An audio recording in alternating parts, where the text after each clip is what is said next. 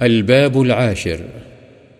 باب في المبادرة إلى الخيرات، وحث من توجه لخير على الإقبال عليه بالجد من غير تردد.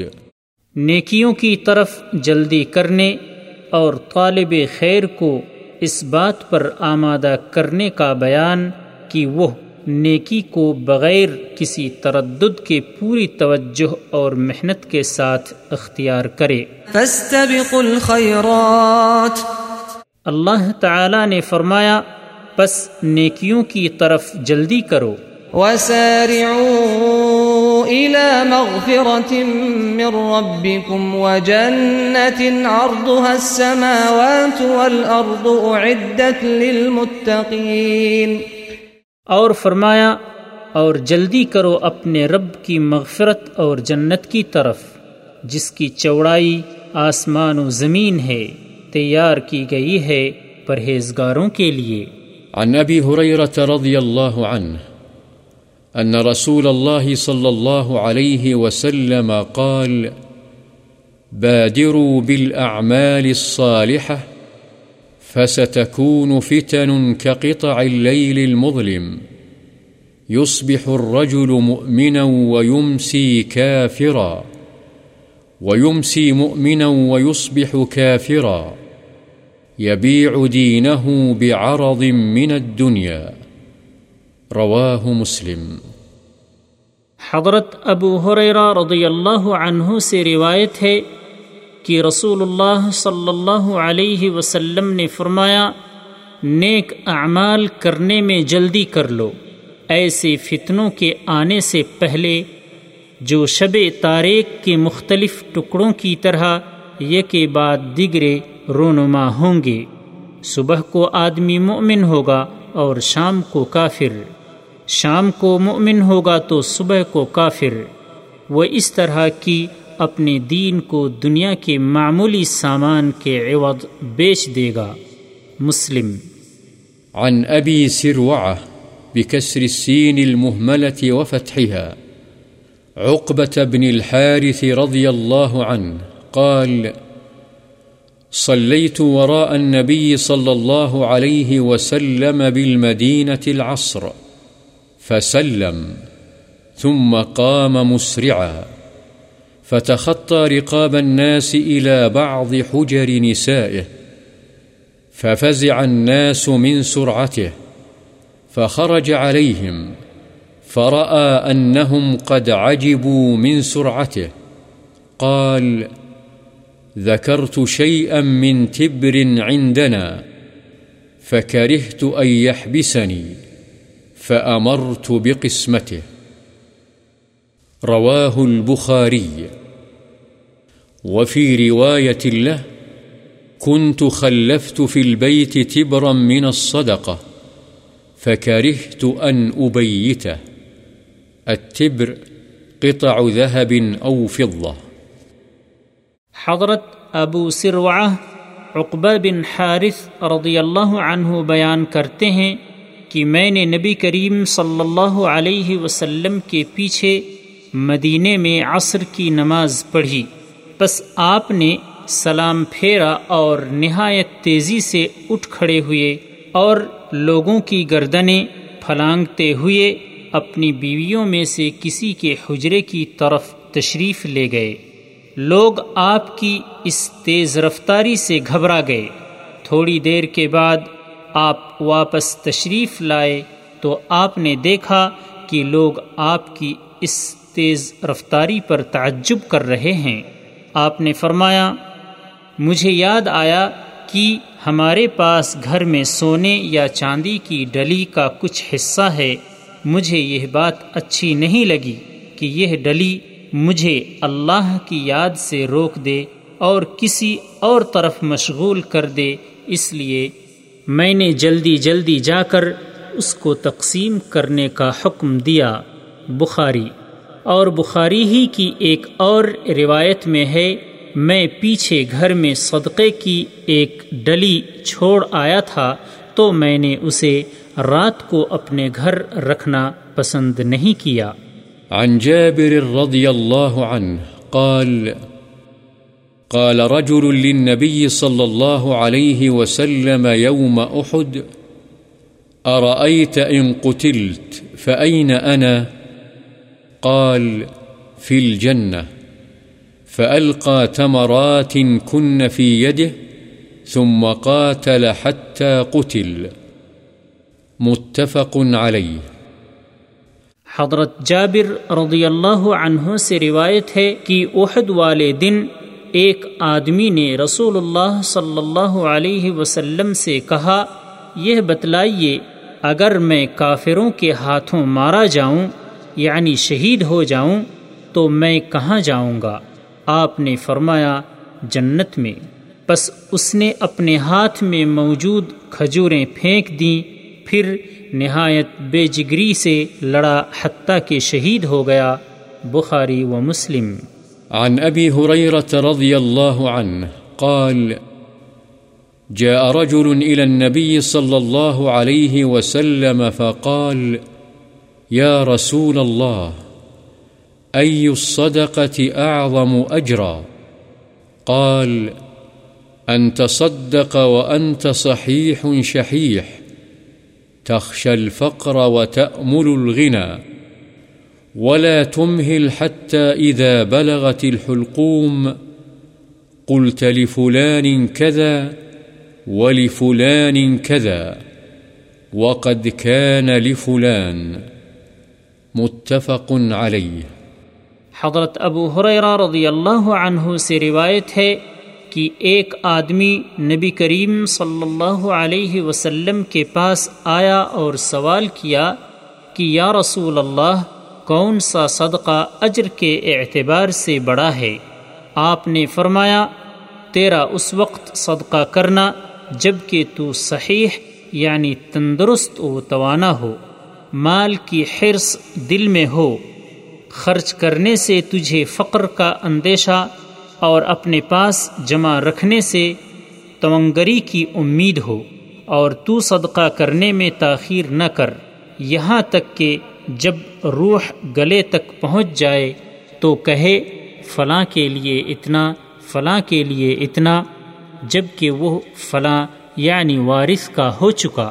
بخاری و مسلم۔ عن انس رضی اللہ عنہ ان رسول الله صلى الله عليه وسلم أخذ سيفا يوم أحد فقال، من يأخذ مني هذا؟ فبسطوا أيديهم. كل إنسان منهم يقول، أنا. قال، فمن يأخذه بحقه فأحجم القوم. فقال أبو دجانة رضي الله عنه أنا آخذه بحقه، فأخذه ففلق به هام المشركين. رواه مسلم. اسم أبي دجانة سماك بن خرشة. قوله أحجم القوم أي توقفوا، وفلق به أي شق هام المشركين. أي رؤوسهم.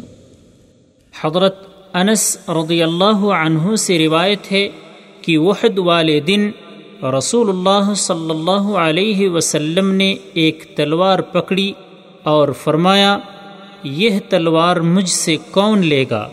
صحابہ نے اپنے ہاتھ آپ کی طرف دراز کیے، ان میں سے ہر ایک کی زبان پر تھا، میں میں۔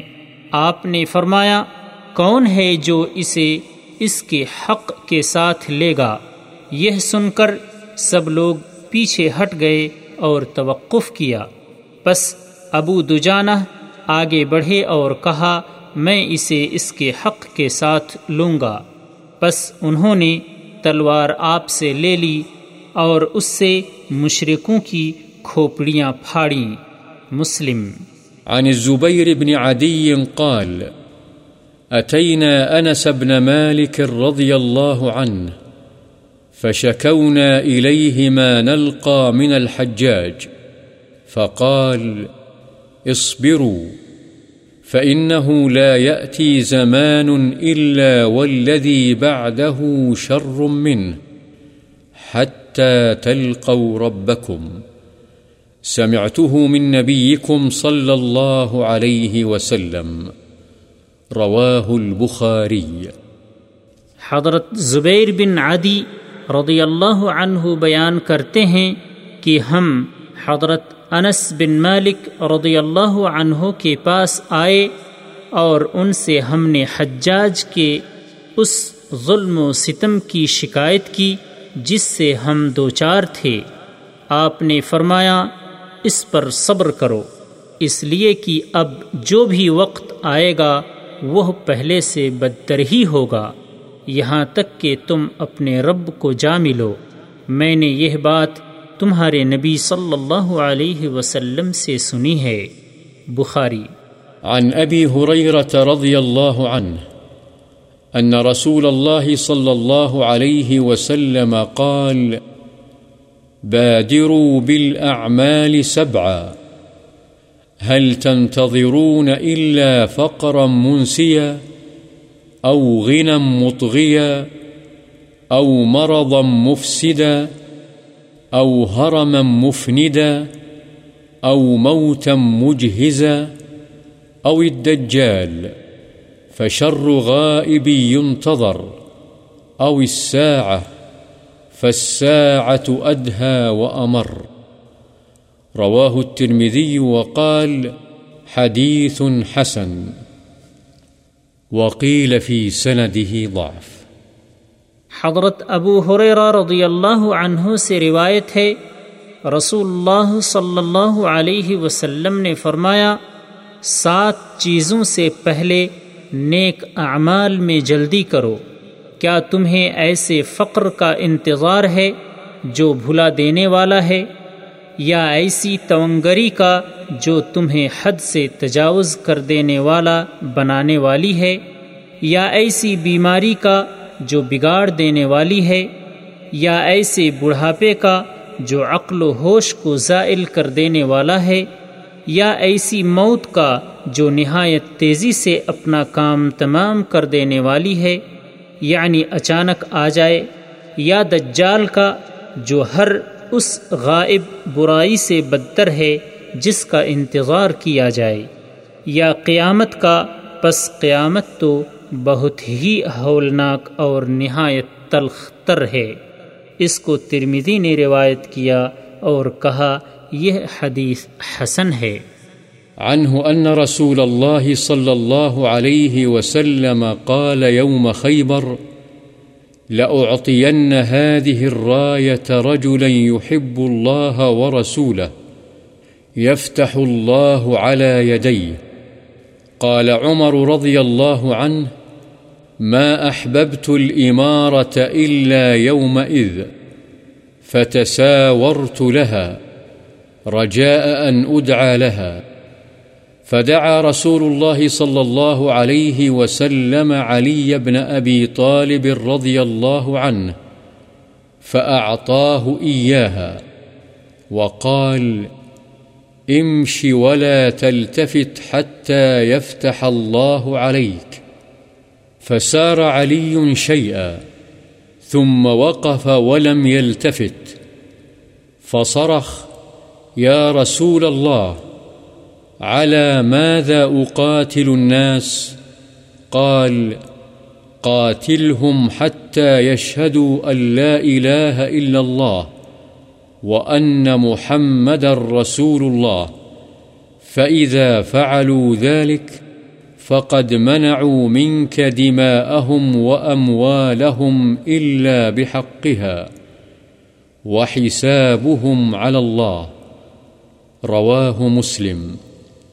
قوله فتساورت هو بالسين المهملة، أي وثبت متطلعا.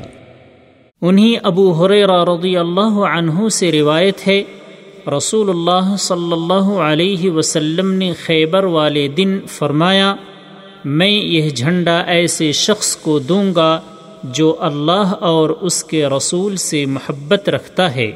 اللہ تعالی اس کے ہاتھوں پر فتح عطا فرمائے گا۔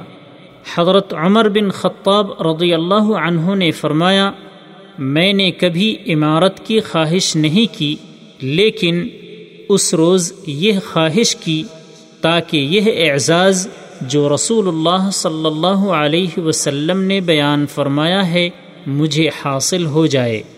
چنانچہ میں اس کے لیے اٹھ اٹھ کر بلند ہوتا، اس امید پر کہ شاید مجھے اس جنگ کی عمارت یعنی قیادت کے لیے بلا لیا جائے۔ راوی حدیث بیان کرتے ہیں بس رسول اللہ صلی اللہ علیہ وسلم نے حضرت علی بن ابی طالب رضی اللہ عنہ کو طلب فرمایا اور وہ جھنڈا ان کو عطا فرما دیا اور فرمایا، جھنڈا لے کر چل اور کسی کی طرف توجہ نہ کرنا۔ یہاں تک کہ اللہ تجھے فتح سے ہمکنار فرما دے۔ حضرت علی رضی اللہ عنہ کچھ چلے، پھر ٹھہر گئے اور کسی طرف توجہ نہیں کی اور بآواز بلند کہا، اے اللہ کے رسول، میں کس چیز پر لوگوں سے جہاد کروں؟ نبی صلی اللہ علیہ وسلم نے فرمایا، ان سے جہاد کر، یہاں تک کہ وہ اس بات کی گواہی دیں کہ اللہ کے سوا کوئی معبود برحق نہیں، اور یہ کہ محمد صلی اللہ علیہ وسلم اللہ کے رسول ہیں۔ جب وہ ایسا کر لیں یعنی مسلمان ہو جائیں، تو بلا شبہ انہوں نے تجھ سے اپنی جانیں اور اپنے مال محفوظ کر لیے۔ البتہ جان و مال کے حق کے ساتھ ان کا مواخذہ ہو سکتا ہے۔ یعنی وہ کسی مسلمان کو ناجائز قتل کر دیں تو قصاص میں ان کو قتل کرنا اور کسی کا مال غصب کیا ہو یا زکوٰۃ ادا نہ کی ہو تو وہ مال ان سے وصول کرنا ضروری ہے۔ زبان سے اسلام کی شہادت دینے پر ان کے خون اور اموال محفوظ ہو جائیں گے۔ تاہم، اگر وہ دل سے مسلمان نہیں ہوئے تو ان کا حساب اللہ کے ذمے ہے یعنی قیامت والے دن اللہ تعالی خود ہی ان سے حساب لے گا۔ مسلم